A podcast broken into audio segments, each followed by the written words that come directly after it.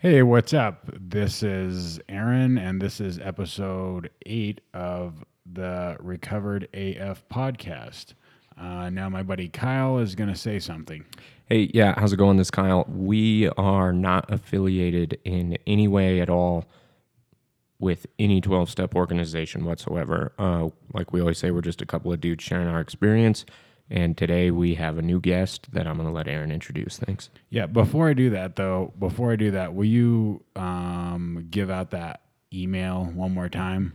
Yes. Uh, you can reach out to us at recovered a f podcast at gmail dot com. You can also find this podcast on Stitcher, Spotify, iTunes, pretty much all the major platforms. Uh, yeah, that's right. And uh, we're still awaiting that first email. Uh, we thought we thought we had one, but we sort of got duped. Yeah, we had a false one. So I was I, really excited. I called you about it and everything. Yeah, and Kyle talked about incentivizing that email. So maybe, maybe to incentivize it, perhaps if we offered our first email, maybe a lock of your hair. My hair? Yeah. It is feathered and lethal today. Or so. I was thinking about this. Our guest today is a tall and handsome man who was formerly a football player. And I'm sure somewhere in his house or in his parents' house, there might be a photo of him maybe wearing a football uniform. And I'm sure some lucky guy or gal listening would enjoy a photo of that. Yeah, in exchange some, for being our first emailer. Some tight football pants and everything. Yeah, yeah. Exactly. So, and that, that so like that guy that we have, the former football player, his name is Josh, and he's with us representing yet another fellowship. What's up, Josh? Hey, how's it going, guys? Thanks for having me. Absolutely, man. I'm excited. And do you want to explain how we know you? Yeah, of course. So. Um, I know uh, Aaron from uh, long, a long time, actually, so I ended up marrying uh, a cousin of his, and awesome. So that's how I got involved with uh, with this guy here. Um, so, yeah, that's been like ten years about since I met him, wow. So it's been a good chunk of time. And you and I just met today, today. I think. Yeah, yeah so, absolutely. Awesome. Yeah, married into this family. Yeah, yeah. So that should tell you something's wrong with you yeah. in the it first was, place. Yeah, it was willing too. Yeah. We'll get to that. It wasn't forced. Yeah, and, and so like I said, he's part of a another fellowship, and um, that fellowship is for uh, friends and family members of alcoholics. Is that correct? correct? Is that what it is? Yep. Uh, so the organization, or not organization, the the twelve-step program I'm affiliated with is Al-Anon.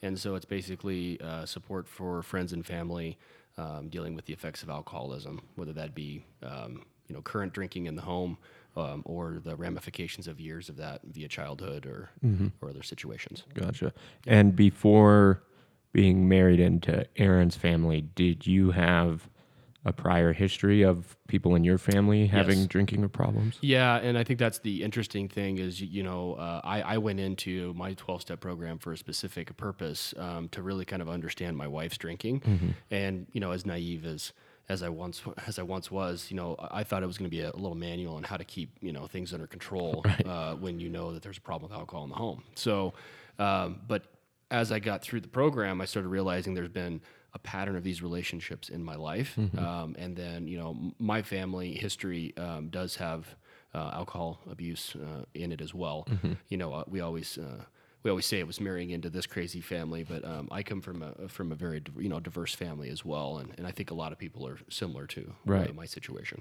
Absolutely. And then um, do you drink normally? Like, have you ever had any issues drinking or nope. anything like that? No, no I'm I'm considered a normie for sure. Right. I'm, I'm actually, you know, not much of a drinker at all. Um, it's it's funny. Uh, you know, I, I tend to go overboard and have like three or four beers, and I'll just be dunzo, and I'll have the worst hangover the next day. So yeah. I am not a drinker. My body has never really liked being, uh, mm-hmm. uh, you know, having alcohol in it. Mm-hmm. So uh, it's few and far between now, like guys trips and stuff like that. I'll partake. Yeah. Um, but yeah, I'm not, it's, I don't really see the benefit in it. Right. So I have a, a beer every now and then if I really feel like it, but it's more for the taste. Yeah. So. Drinking for the taste. Yeah. That's, that's, that's ridiculous. Yeah.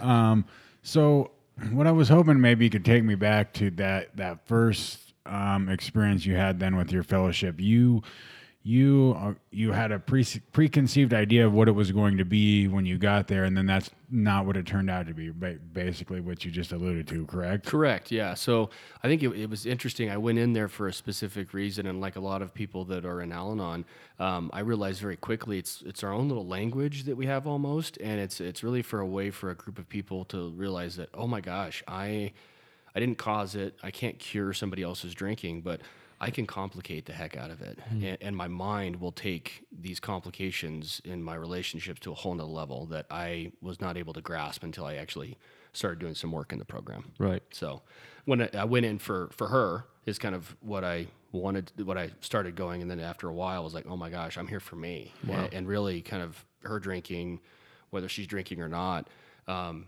you know, really I should be set up in a, in my program, you know, enough to where I can handle that and have the tools that I need to to live, whether mm. she's drinking or not. So, so that so that's what brought you to it the first time. You were like, uh, it was more like a, oh, I'm here to support my wife kind of thing, and then yes. you got in there and you're like, wait, something might be wrong with me. Yeah, and you know, it's funny because I've always had these nicknames, you know, because uh, as you guys alluded to, my name is Josh, and so there was always these things that I would like. Judgmental Josh was one of my nicknames, right? So this thinking didn't start just when I started, you know, seriously dating an alcoholic. Uh, a lot of this thinking, you know, took place in my childhood, and then kind of it, away, it was like, oh my gosh, I'm the one that's actually the problem here.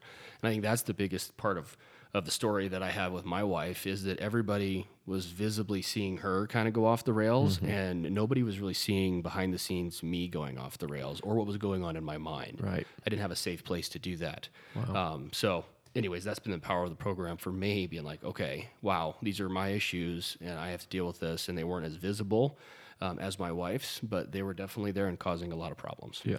Now, Aaron and I are a part of two different fellowships. However, we we have the same literature that we use. Do you guys? What literature do you guys yep. use? So I've I've I've gone about it a couple different ways. The first time I went through the steps, I did it with the Big Book. Oh, so cool. Very similar to your literature. I just we would change certain words. Instead of drink, it'd be think, mm-hmm. or judgment uh, or judgmental, mm-hmm. um, stuff like that. So we would use the same, very same literature, very similar steps as well. Yeah. So that's just the way that I went about it, which cool. was good. There's also another way you can do it um, with uh, more of a writing. It's called Blueprint for Success. And that's another way where you can you can write out, and it doesn't really follow the Big Book as mm-hmm. much, but it's Al-Anon approved literature. Cool. Um, I, I found the nuts and bolts of the actual Big Book to be a little more helpful for me, yeah. um, just because I could relate to a lot of those stories on both. Um, okay, my wife was this way for sure, but here's what I did with that. And mm-hmm. so what she might interpret a sentence in that book to mean would be one thing, but I would interpret it slightly different. Right. So. Yeah. And uh, I guess I wanted the other thing I wanted to touch on was you said that um, this wasn't the first relationship in your life that maybe you'd had with a problem drinker. Um, you had some, some, and I don't want you to, you know, throw anybody under the bus on mm-hmm. our show, but you've had some previous, you know, relationships that maybe, I don't, I don't know, yeah. maybe a normal person wouldn't have had. You, would you say like with other heavy drinkers or problem drinkers? Or? Yes. Yeah. And so I think that was the pattern that came out after uh, I kind of started to get healthier in, in my twelve-step program, was realizing, oh my goodness, this isn't just suddenly this situation with, uh, with at the time she was uh, my long-term girlfriend, but now she's my wife. But uh, it did, did precede that. Um, most of my, uh, the females that I dated, and you know, I was a football player, as you alluded to, so there was quite a few women around. Um, um, a lot of them that I was attracted to had drinking problems. And it's, you go back to gals that I dated uh, constantly through high school, um, in, in college, of course, and then, you know, past college. And it was, drinking was the theme for all of them. Uh, they always seem to like to party, you mm-hmm. know. Um, that being said, I've had some friends that have been uh, in, in, in at times very serious drinkers, and it's been a very difficult deal uh, to deal with that as well. Um, and so, and then you look at my family situation. Um, you know, I've had uh, on my mom's side specifically, um, there's been quite a bit of uh, of drinking, and I lost an uncle very, very young um, to the disease of alcoholism. Mm-hmm. So it's been in there, it was part of it. And then, um, you know, I describe my mom as untreated Al-Anon. And so she grew up in an environment where both of her parents were alcoholics, and there was a lot of violence uh, in the home mm-hmm. as well. And so that's a very toxic situation. And then obviously the ways, the way that she raised me and my brother um, was a direct impact of that. So while I didn't grow up with the actual drinking with my parents, um, the effects of, of what my mom went through and experienced in her childhood reverberated throughout my childhood and, and made me question a lot of things. Mm-hmm. So, I'm gonna scoot this forward. Yep. Yeah. You're good. Okay. There we go. Yeah. Um, so when you began to participate in, in your fellowship, did, um, did you jump right into action? Like, I know for me, that wasn't my experience. I was kind of hesitant to, I mm-hmm. guess, just out of, you know, fear and stuff. And I've talked about that before, but what were you directly into the twelve steps, or was there like a process into that? Or there was a, I would say probably about a month where I was just going to meetings. I was trying to go to like two or three a week, mm-hmm. uh, was the way that I started it, but I jumped in right away. I yeah. got a sponsor right away, oh, which wow. is, is, is one thing that I've noticed in Al-Anon being in there long enough now. People don't really grab onto a sponsor as quickly as I think they should. Mm-hmm. And Uh, I know that should is a difficult word uh, in fellowship, but um, it's one of those where I couldn't have seen myself sticking with it if I didn't actually buckle down and do the work. Wow. Um, the other part of me was, you know, thinking, okay, I'll hammer this list out. It's twelve steps. Boom. I I love lists. I love crossing things off a list. So uh, I naturally gravitated towards, okay, I'm just going to just, you know, knock these out. And mm-hmm. then, you know, as I started to really dive into them, it was like, ooh, this is not going to go as quickly as I thought. Yeah, absolutely. So, and then, um, like I... I'm not super familiar, but I, I do believe that like the, the common narrative is that there's not a, a, a ton of men that are sponsoring in Al-Anon. Is that accurate? That's accurate, at least my experience. Yeah. You know, and there could be pockets that I don't know about. Mm-hmm. Um, so I live in the Denver metro area, yeah. and so we've got a pretty good population. Uh, there's um, a lot of good uh, recovery and fellowship there.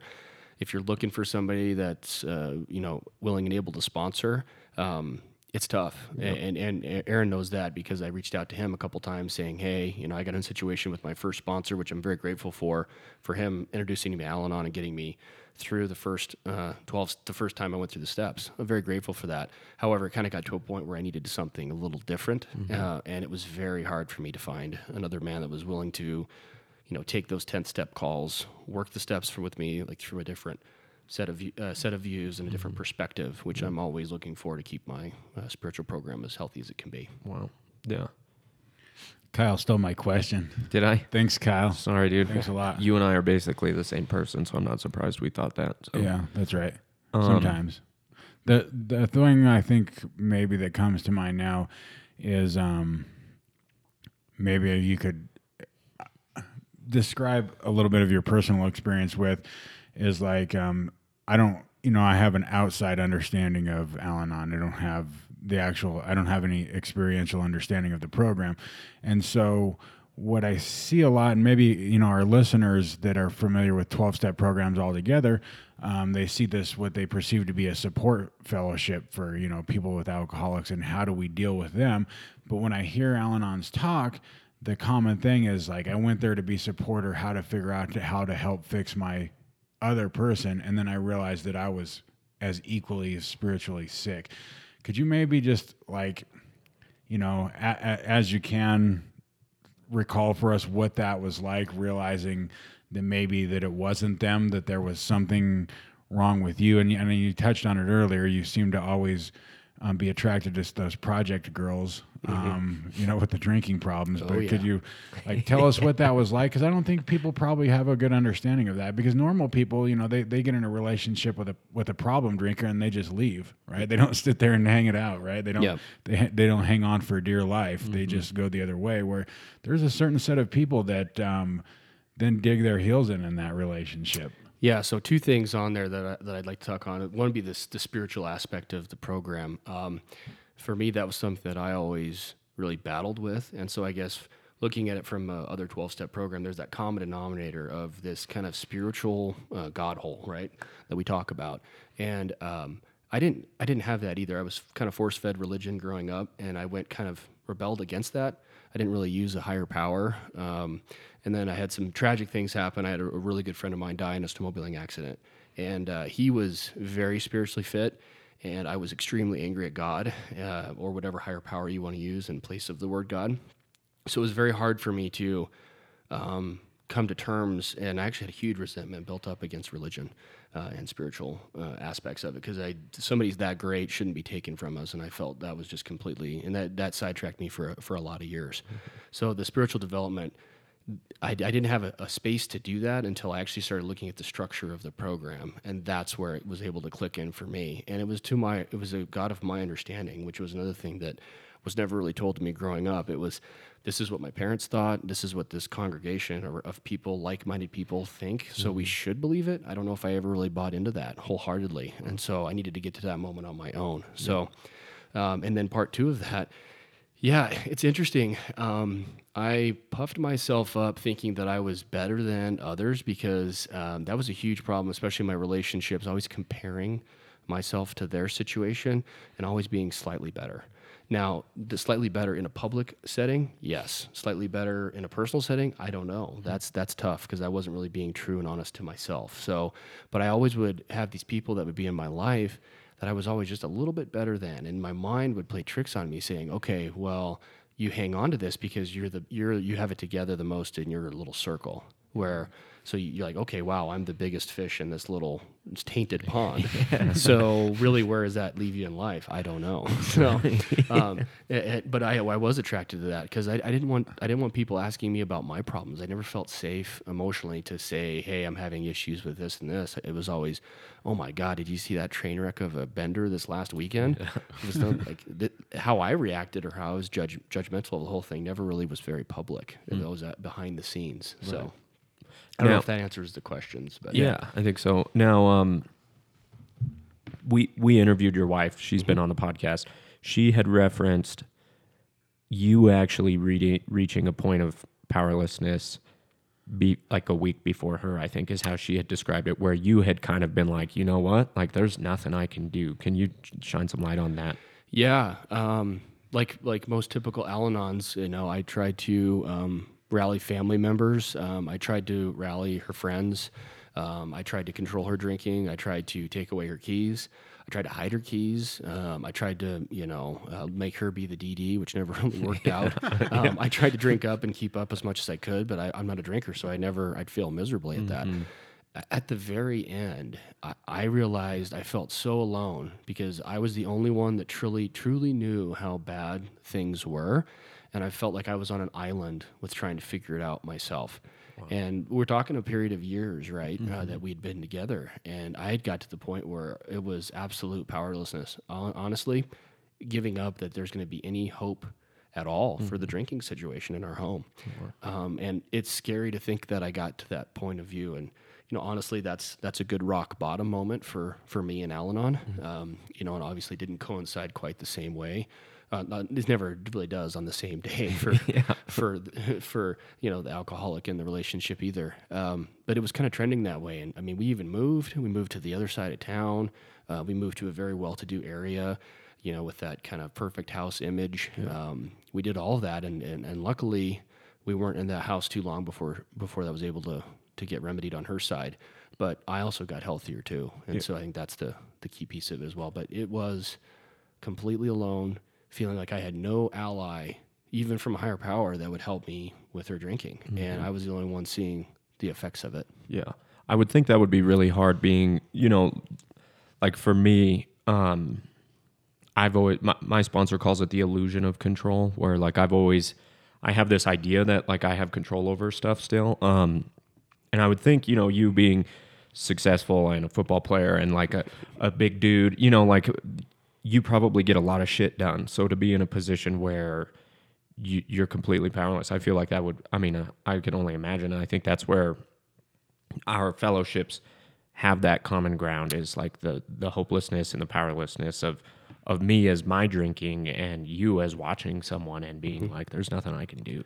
Absolutely. And I think that was what, I think that's why literally at the end it was just about giving up, because mm-hmm. I, I didn't have the tool set. I didn't know how to, in that hopeless of a situation, to actually try to improve. And I'm a very driven individual, like you kind of hinted on.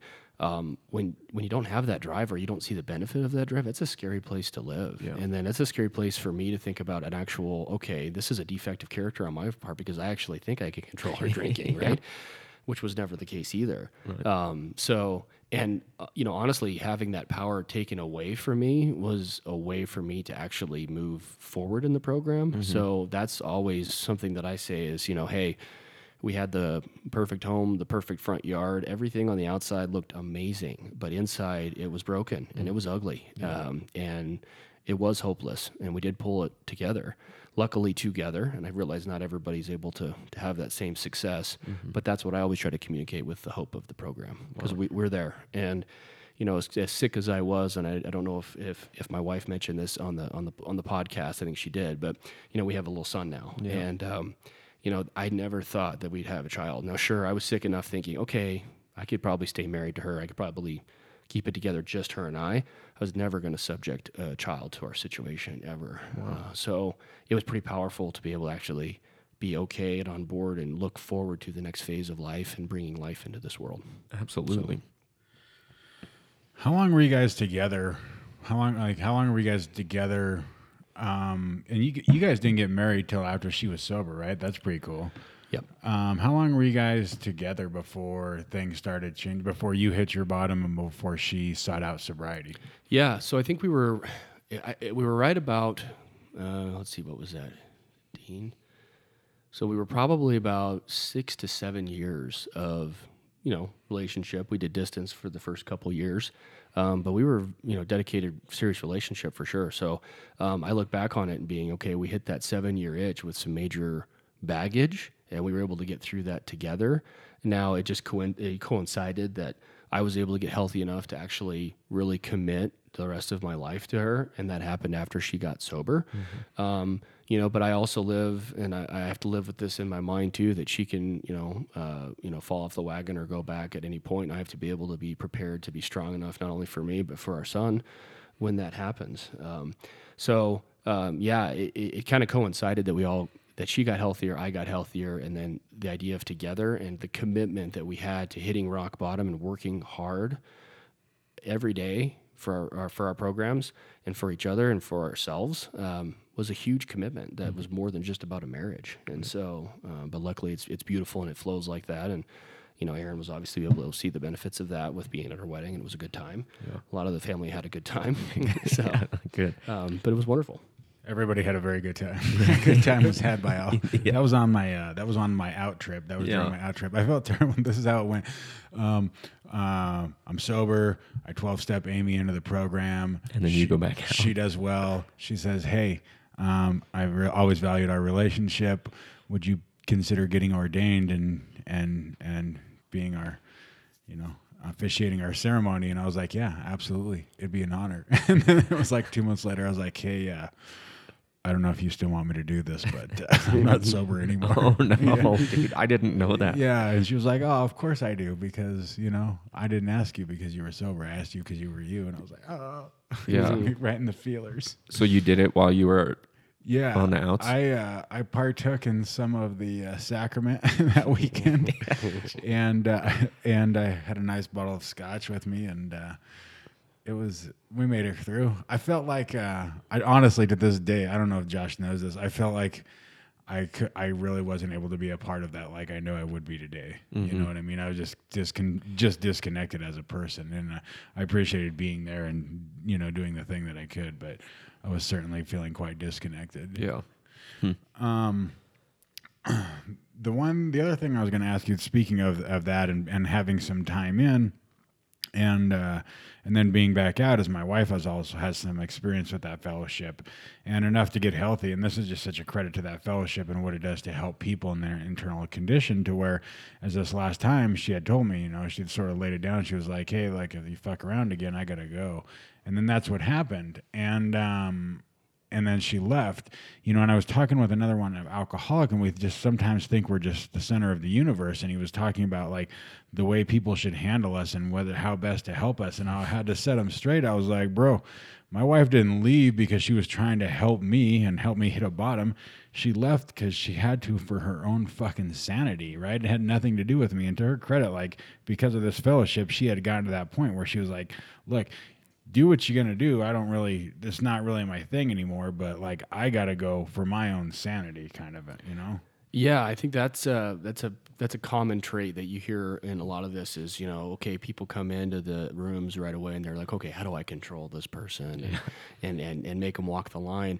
Um, you really get to the point where, you know, it's not really up to us Al-Anons, and we have to not, it's not that we're just going to salvage whatever's left, but we have to find our own place to walk in this life, whether that, with that alcoholic or not.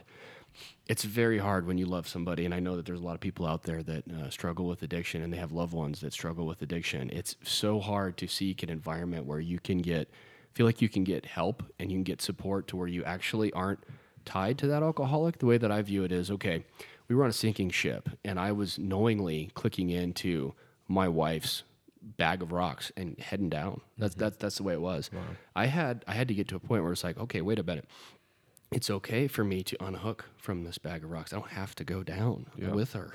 And as as selfish as that might sound, it was actually um, one of the best things I could have done for my own confidence and my own spiritual growth and my own emotional health. Wow. Yeah. Um, so one of the benefits of the podcast, and th- I think the things Aaron and I really like, is because we're not at a meeting level, we can kind of get into the weeds a little bit more. Um, what is... I, w- I would like to know what... What is your amends process like, right? Was it amends to just your wife? Is there other amends that you had to make that are as a result of, you know, your condition and stuff? Yeah, so, uh, you know, going stepping, stepping back a minute, Al-Anon has helped me in, in all my relationships, I'll say that. Um, I've got a difficult family situation that I've struggled with for years. Now, like I mentioned before, there's not active drinking in that environment, so... But I still had resentments and loads of them. So yes, I had to, when I did my, my inventory and went through it, I had to own what was mine in all those relationships. And and my list was pretty substantial. You know, I had uh, twenty-two people that I had to, or I say people, places, or institutions, right. um, that I had to make amends for. And it was, you know, the same kind of thing, a lot of writing up front, preparing for it with my sponsor, um, and then being able to find when the timing is right and when I'm ready and when my higher power wants me to jump into that mode and actually make that amends process. Wow. Um I was very nervous going in. It was a very tough thing to do, like it is for everybody in all programs, because um, there's, I, I caused a lot of issues, and it wasn't as tangible, like or vi- as visible, like I mentioned. But there was a lot of under the under the waves. There was a lot of rocking right. going on right. that I was a part of, and so I had to own my part in, in a lot of relationships. Wow. Now it's helped uh, in some relationships, and other relationships have kind of just been the way that it was. Um, I think that people were shocked that I was willing to go to this effort to actually seek them out, um, especially being a man and talking about emotions freely, which is a very difficult thing. Yeah, a society issue as well, I, I, I think. Yeah, um, that's what when, your wife was saying too to yeah. us after the podcast. Was like, that's why this thing works, is because you've got guys. Hey, puppy, you have guys that are willing to be vulnerable and put themselves out there. So yeah, it it, it was funny. The uh, um, one of the things that I remember with my wife, I I, I, I shared my story at a recovery center um, in Denver, and uh, it was funny because I, I felt all these eyes on me, and mm-hmm. I didn't really know what to make of it. I was just being honest and sharing kind of my experience, and um, you know, I had never. My wife said that that was the most attractive that she's ever seen, being that vulnerable mm-hmm. and open and talking about emotions. Wow. You know, um, yeah. even. Pro, pro the foot or past the football career, right? yeah. uh, sh- that was the most attractive light that she's ever seen me in, which was a big testament to. That's and awesome. Just shows you when you're open and out there how many things kind of click in as well. For sure. And you know uh, that's something I hope to teach. Uh, you know my son over time is to not you know be shied away from your emotion, be able to share those, and be be confident enough to share that vulnerability. Right. Yeah. This is fantastic coming from a big, large football player. Big, large, handsome football player talking about this stuff. Yeah. Um, so you're talking about giving that back, though, and I would sort of wanted to ask you about that inside the fellowship, too. You you sponsor other Al-Anons, right? Yep. Um, so our fellowships are, are predominantly um, men, just because for whatever reason this seems to affect men at a higher rate, which means then that your fellowship is predominantly women. So it can be, it'll be tough to A, find a man, and, and B, find a man to sponsor, like we talked about earlier. But like, when did you... When did you feel comfortable doing that, or was it something where your sponsor was like, all right, we're to twelve, now get out there and do it? Or like, what's your experience been with sponsoring other men? Yeah, um, I definitely felt throughout how I felt very lucky that I was able to grab onto a sponsor right away, because I could have languished in Al-Anon, and, and who knows what would have happened mm-hmm. then. And so I always try to share that with, with the newbies as well. You know, I always tell them to grab grab onto somebody that has what you want, and then talk to them. Even if they can't be your sponsor, you're gonna have to start a fellowship with them. Um, but I was getting towards the end. I didn't. I, it took me a bit. I, I languished in my step four for a long time, uh, and I was with my first sponsor for uh, three and a half years, uh, almost four years. And so um, I think it was it was tough when um, I got I was I was kind of getting through the ninth step. After my amends process is where he really kind of introduced this idea of service, and that, okay, even though I wanted to wait till my little certificate to get completed, right, yeah. with all twelve before I went out there and said, okay, I'm ready to be a sponsor. Um, all he kept saying was, you you just need to talk to your higher power about it. When the time's right, it will be right, but all you have to do is be one step ahead of where they are. Mm-hmm. And so I think there's a lot of truth to be that as well, because if you're not done with your journey, that's fine, but you need to be able to help somebody Uh, that's reaching out. And I think that's where uh, I'm envious a lot of the times of the different twelve-step programs that you guys are affiliated with, because that's that's a focal point of every meeting, where it's hit and miss where that's even brought up in an Al-Anon meeting. Right. Now, um, do you... I don't know how it works. Like, I know sometimes in twelve-step fellowships, the one of the ideas is that you shouldn't sponsor cross-gender. Now, do you sponsor women at all, since your fellowship is a little bit more women heavy, or is that still kind of off limits, or I don't it's, know how that works? It's still kind of off limits. I would say that this last round, there was there's a lot of women that have great recovery in Al-Anon, and I'm not going to lie, if it, I was looking that direction. Mm-hmm. Now, obviously, there's some hurdles that you have to get over with that. Some of these were older women, so it wouldn't be, you know, as uncomfortable as right. somebody a little bit closer to my own age. Um, that being said, if uh, I'm a firm believer that if somebody has what you have, you should try to see if that works, and not to push the boundaries, of course, but right. if there's if there's set boundaries there that you guys can talk about and everything's on the table, then absolutely, I don't think it, it needs to be gender specific. For sure. Now, um, I feel um, more comfortable sponsoring a man right now, but this is um, my my first sponsor. He's my you know it's my first one going right. through. So and he's he's on the tenth step right now. So wow. yeah, we're, we're working through. He's doing a lot of good work, and we're we're there's a great difference in age, and that's another amazing thing with the program too, is that you're like, I don't have anything in common with these people. Well, actually, we do. We have a lot in common. Yeah. And there's a there's a span of you know fifty years between us. Wow. So it's a it's a big deal. Yeah, that's one thing I have found too, being um, younger, is I've had one sponsee that's younger than me, and every other person that I've sponsored has been older than I am. And when I came in, I'm like, yeah, I'm never going to sponsor anyone until I'm like forty, because nobody's going to want anything that I have to offer being twenty-six or whatever. And The the age thing doesn't even matter. No. You know, I I the I I sponsored a guy for a year and a half before he moved, and um you know he was probably fifty-five or something, mm-hmm. and I, it's just not a thing. You know, it's only as weird as I make it, I think. Yeah, and I and I think the the feedback that I've gotten from my sponsee is that he's been amazed at the Uh, life lessons that I have, even though I'm a relatively younger person. Yeah. Uh, and so he doesn't see it that way either. And it's crazy because he's got a lot more life experience, but you know, sometimes you're on the same emotional experience level and looking for the same things. So. Absolutely. Um, sorry, I'm asking a lot of questions. Do you have one? Oh, oh okay. Yeah. I was going to say, um, do you like, for me, um, you know, I'm engaged to another alcoholic who's mm-hmm. in recovery. Um, Do you find it difficult to work your own program and not your partner's anymore? Ooh, that's a good one. Yeah. uh, at at first, when you get armed with these tools, if there you know becomes if there's an argument, you always try to use what new ammo you yeah, have. Yeah. Like uh, maybe you should do a ten step on this. I yeah. Don't maybe know. You should call your sponsor on that one. Right? yeah. Um, yeah. Uh, I think it's it's tough. Uh, mm-hmm. I, I will say that it's been it, it has been a struggle. You know, my wife is a rock star in the program, yeah. and, and it has a really good recovery. It's tough to live underneath that shadow, right? Mm-hmm. Um, now, granted, I don't work at the same pace, and and and she doesn't work at the same pace now, and vice versa. We're never going to be synced up like that.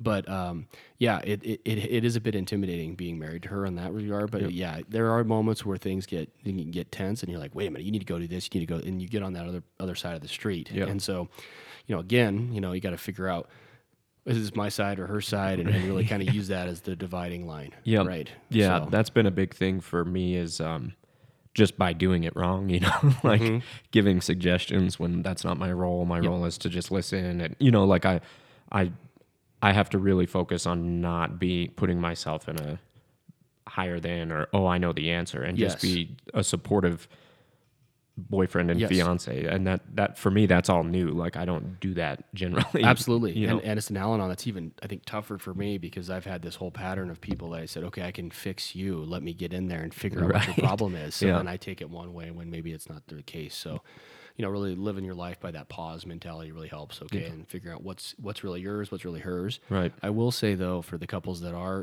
in the program, is that it is your own language that you develop between the two of you. And you're, you're, you're a step ahead of where other people at, and there are awfully, uh, there's a lot of people that are envious of our situation, you know, with how honest and free we live our life, mm-hmm. uh, and the open communication that we have, uh, and the growth that we continue to experience. We don't really stagnate, and that was a commitment that we made to each other when we got married. Wow. So, but that's yeah. awesome. Yeah, it's sort of tough though to, you know, have that relationship. Have you had that that experience where at times you've grown at different paces, and as a result of that, maybe shit got a little rocky in the relationship, or like? Yes, especially when we're talking about family issues. Um, and so, um, you know, I think that uh, Amy was able to get to a point with um, a lot of her resentments before I did with a lot of her family members. And it's still a little bit of a delicate uh, situation there.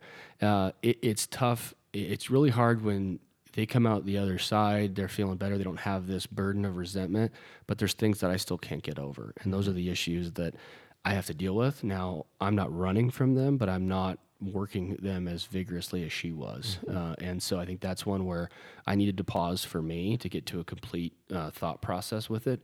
Um, I'm a very uh, introvert, introvert, and so I like to really kind of analyze everything first by myself before I really get to it, before I respond. So that pause mentality has really helped me.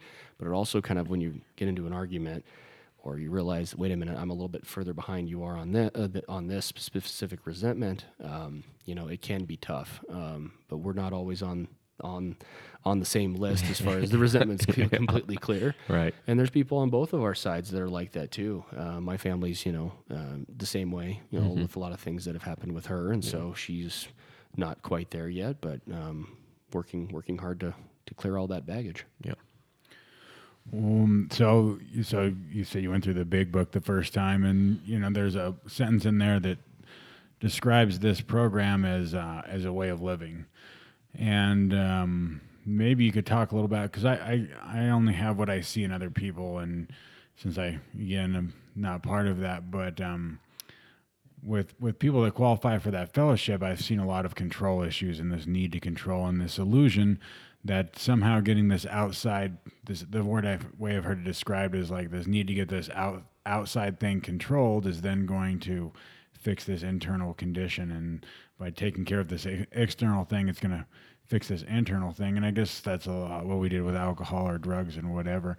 Um, but then when I saw, like, I saw it manifest just, you know, specifically with my wife, say maybe in her work situations, um, you know, when I wasn't the thing anymore, and then, or, or with her or her family, or just all, all of it in, in, in different areas of her life. And when, then when I got, when, when she got well, I really got to notice the effects of this program. And like, that's when I really was like, there's something to this Al-Anon thing. Like, all of a sudden my wife is a more relaxed, more faithful, just genuinely um, more energetic person. So I thought my, was, my question is, have you seen that manifest in these other areas of your life, like your jobs, like your relationships with your buddies, like in these other places, and what maybe that looks like?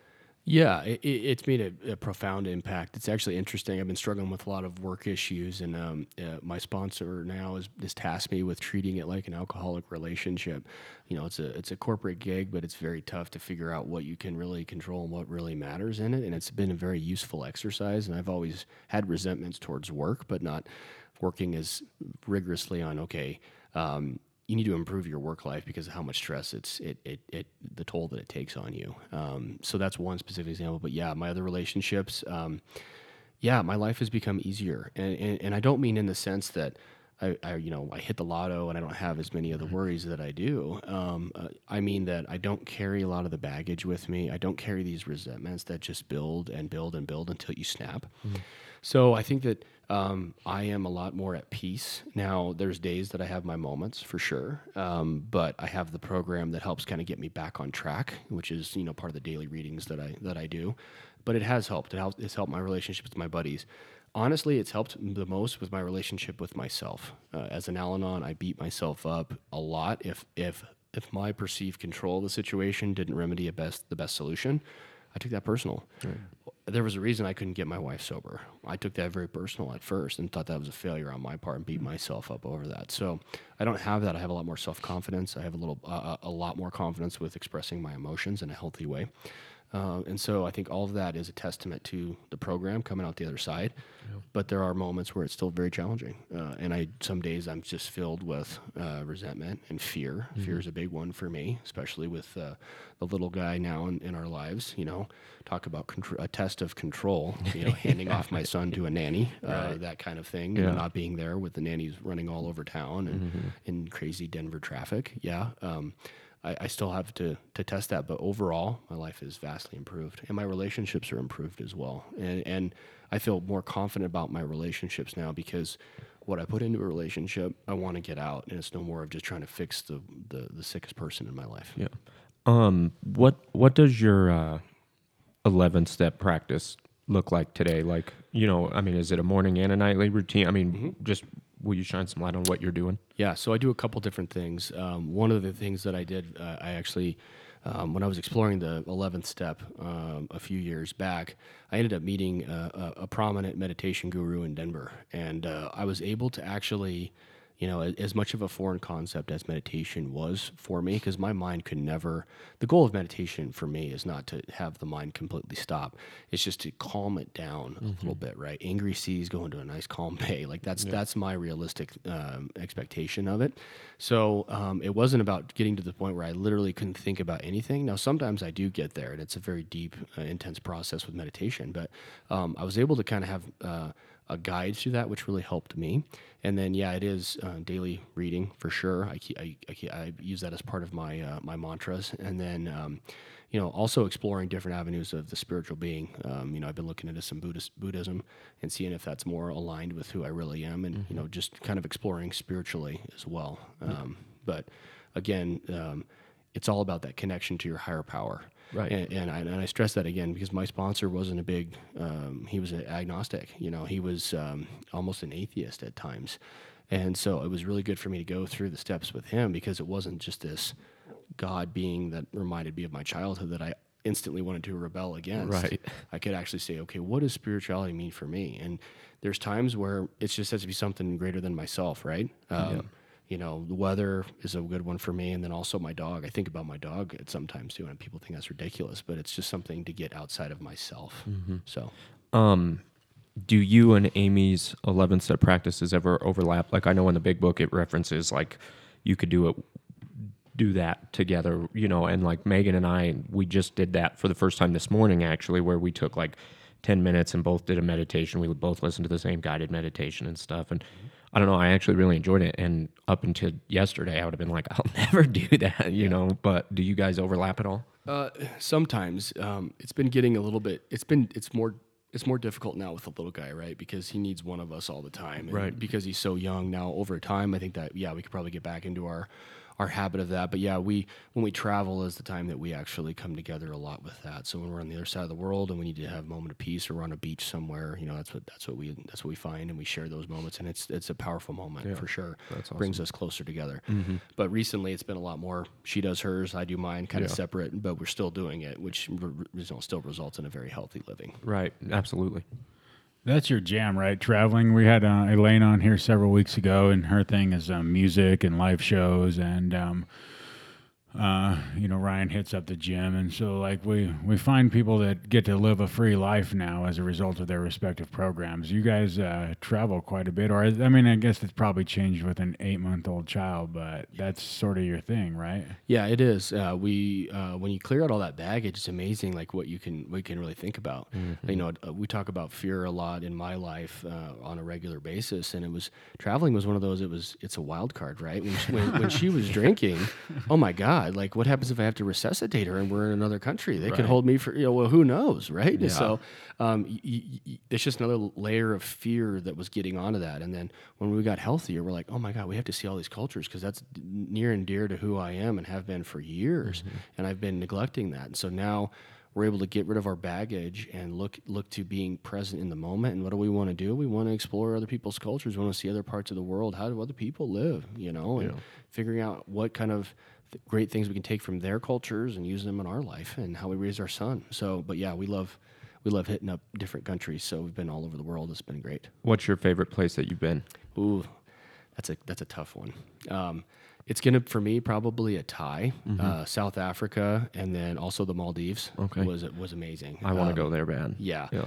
The it, it it was we were the, one of the only Americans on the whole island that we were on. Wow. Just because it's a it was like thirty-six hours traveling straight yeah. to get there, but it was totally worth it. Yeah, uh, it was amazing, and they love Americans. They just every time they we just said thank you for coming to our country. And how long we were you guys there? So we were in the Maldives for eight days. Eight days, and then yeah, and then we yeah, it's actually not bad because you can get direct flights out of Dubai. Oh. Oh, okay. So if you can get to Houston, you can get a direct flight to Houston to Dubai, and then you're down in the Maldives. But it's cool. A, it's a bit of a jaunt. Yeah, yeah. Megan and I both we we really like traveling too, and we try to do as much as we can. And she's about to graduate in May. Yeah, and we're planning our next big vacation. So yep. I've been trying to say there, but we're also planning our wedding. So we're like, yeah. maybe we'll wait and do that as a, a yeah. honeymoon type of deal. But yeah, and yeah. S- South Africa was our honeymoon yeah. that we did, and it was actually very uh, another testament to both programs here. Um, you know, Amy's uh, father suddenly passed away, and that was right before we were getting ready to go on our honeymoon. And we had talk about a fearful moment. Do we go? Do we not go? What do we do in this moment? Mm-hmm. Um, and we were able to stay true to that, and we still went. Um, and it was an unbelievable trip that I'll remember for the rest of my life. But spending wow. you know time on the sea down there in Cape Town was amazing. We went inland. We went to an orphanage in Swaziland, uh, which is now called Estwazi now or something. Mm-hmm. Uh, it's a different country now. same same, same government. Right. right. Um, so we got to do that. We got to go to the estuaries. We got to go um, on all the safari tours and see all these amazing animals. And so it was, it was great. And wow. I'm so glad we did that. Absolutely. But fear... You know, without being in the program, fear could have grabbed that moment and stolen that moment from us. Mm-hmm. Uh, and it's not hard to conceive that that would have happened, wow. um, you know, especially with the situation that we were dealt at the time with, um, you know, my brother-in-law, you know, being uh, sudden, suddenly thrust into guardian mode, uh, which is which is tough to think about leaving. And then, hey, we're out of the country for, you know, two weeks, you know, hope, hopefully everything's okay, you know. Yeah. Mm-hmm. So... Do you uh, still get out by yourself? You you, uh, you you like to you like to get up in the mountains and fish and do all of those things. Do you uh, do you, you get up there by yourself? Yeah, not as not as much as as, as I used to. And I and I think once uh, once our little guy gets a little bit bigger, it'll be easier. But I did take him up last year, and there's there's moments where Amy will definitely uh, it's appropriate for me to head out just by myself because I do get a lot of uh, rejuvenation and connect spiritually and get healthy out there in the woods, and so I like to be alone, kind of out in the middle of nowhere, um, which is getting tougher and tougher to do this day and age. But I, I still I still fight to find it, and I and I love it. So that's yes, cool. Especially in your state. Yeah, yeah. Colorado's a bit a bit tough right now. A bunch um, of people from California moving. yeah. yeah. Yeah, there's just no wild places. Even in Montana, though, I used to be that used to be my spot where I could go and I would know where I'm at. And even then, the last couple trips there, it's all my places have been found out. I think uh, Apple Maps and or Google Maps and uh, you know Outside Magazine has been following me on my phone somehow. yeah. So you were talking about traveling outside the country. I, I try not to travel outside the state. yeah, yeah, you don't. Yeah. Uh, you were kicking around. I. It sounded like just before we started this that you were contemplating maybe starting your own podcast now. What what do you think that looks like? Yeah, I think uh, once I can kind of figure out, I'm not, I'm not the most uh, technically uh, savvy individual. um, you, you know, I'm from the eighties, so uh, yeah. I don't know how to live my life just on a computer. Right. Um, so I, I, once the, the technical aspects could get figured out, I think it'd be something that would be very helpful. Mm-hmm. I think that there's a lot of people in Al-Anon that are gun shy that really want to hear, and it's tough to get to a meeting. And so again, using the virtual realm as a way to share recovery is reaching more people, which I think is uh, in true uh, true to what I believe as far as being of service. Absolutely. Um, and the other part of this, uh, the other part of this is that a podcast for you know a man to start in Al-Anon I think would be good and be a game changer for a lot of people. I think that uh, at least I've run into. I would agree. So. Yeah, that's awesome. And honestly, Aaron and I had no idea what we were doing. We just opened up Google and started finding out what we were supposed to buy and yeah. what you need to do. And then it's all been a learning process. I mean, we, I wouldn't have known how to set any of this up, what to use as audio, like how to record. I mean, sure. nothing. So it's a lot easier than you would think. Yeah, actually. I'm, I'm getting that. You know? Yeah, yeah. It, I mean, it, clearly it, we're it, just yeah. sitting here and it's working out fine. Yeah. So. You've known me a minute. It can't be too difficult. Yeah, yeah. yeah. yeah. That's awesome. Well, we're about fifty minutes in on this thing. Aaron, do you have some other questions you'd like to ask? Or? I just wanted to verify a truth. Amy told us a story that perhaps a red flag that went up that you didn't see maybe was that uh, Amy, when she would hang out maybe with your football players, would drink them under the table. Oh, yeah. That was yeah. funny. Is that true? Did you? Uh, yeah, that's all true. Um, yeah. Yeah, uh, I'll leave my other my other buddy. Uh, uh, his name, we'll leave him anonymous, but he is a very very big guy. Um, you know, he played four years. Uh, he was getting recruited by Oregon actually in high wow. school. So we're talking about legit college, or you know, a legit high school player going into college. And we hung out with him one night.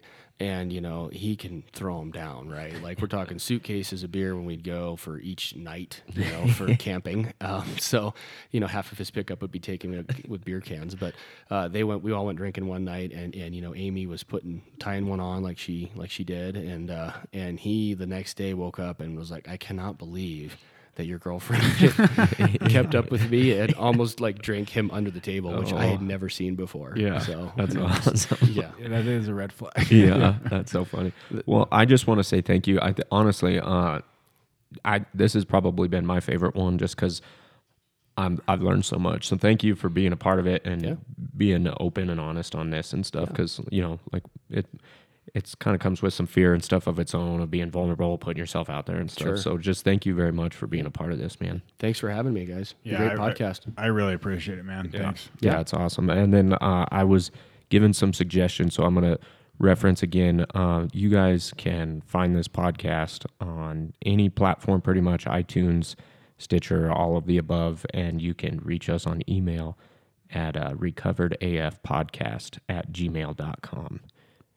Cool. For, for a lock of Kyle's hair or a picture of this handsome man next to me. And some football pants. Yeah, so, I, yeah. I got a few of those sticking around awesome. somewhere in the basement. I'd be happy to sign them and send them out to you. Yeah, Aaron so. and I were uh, kicking around the idea of getting a website. So if we do, maybe we'll post one of your football pictures yes. on it. So I, I have one on the uh, Denver Broncos practice squad that was superimposed uh, of, of me that yeah. an intern did years ago. That's so awesome. We'll put that one out there too. Okay. Right, right on. Well, thanks for listening, everybody. And thanks again, man, for being a part of it. Yeah, thank you.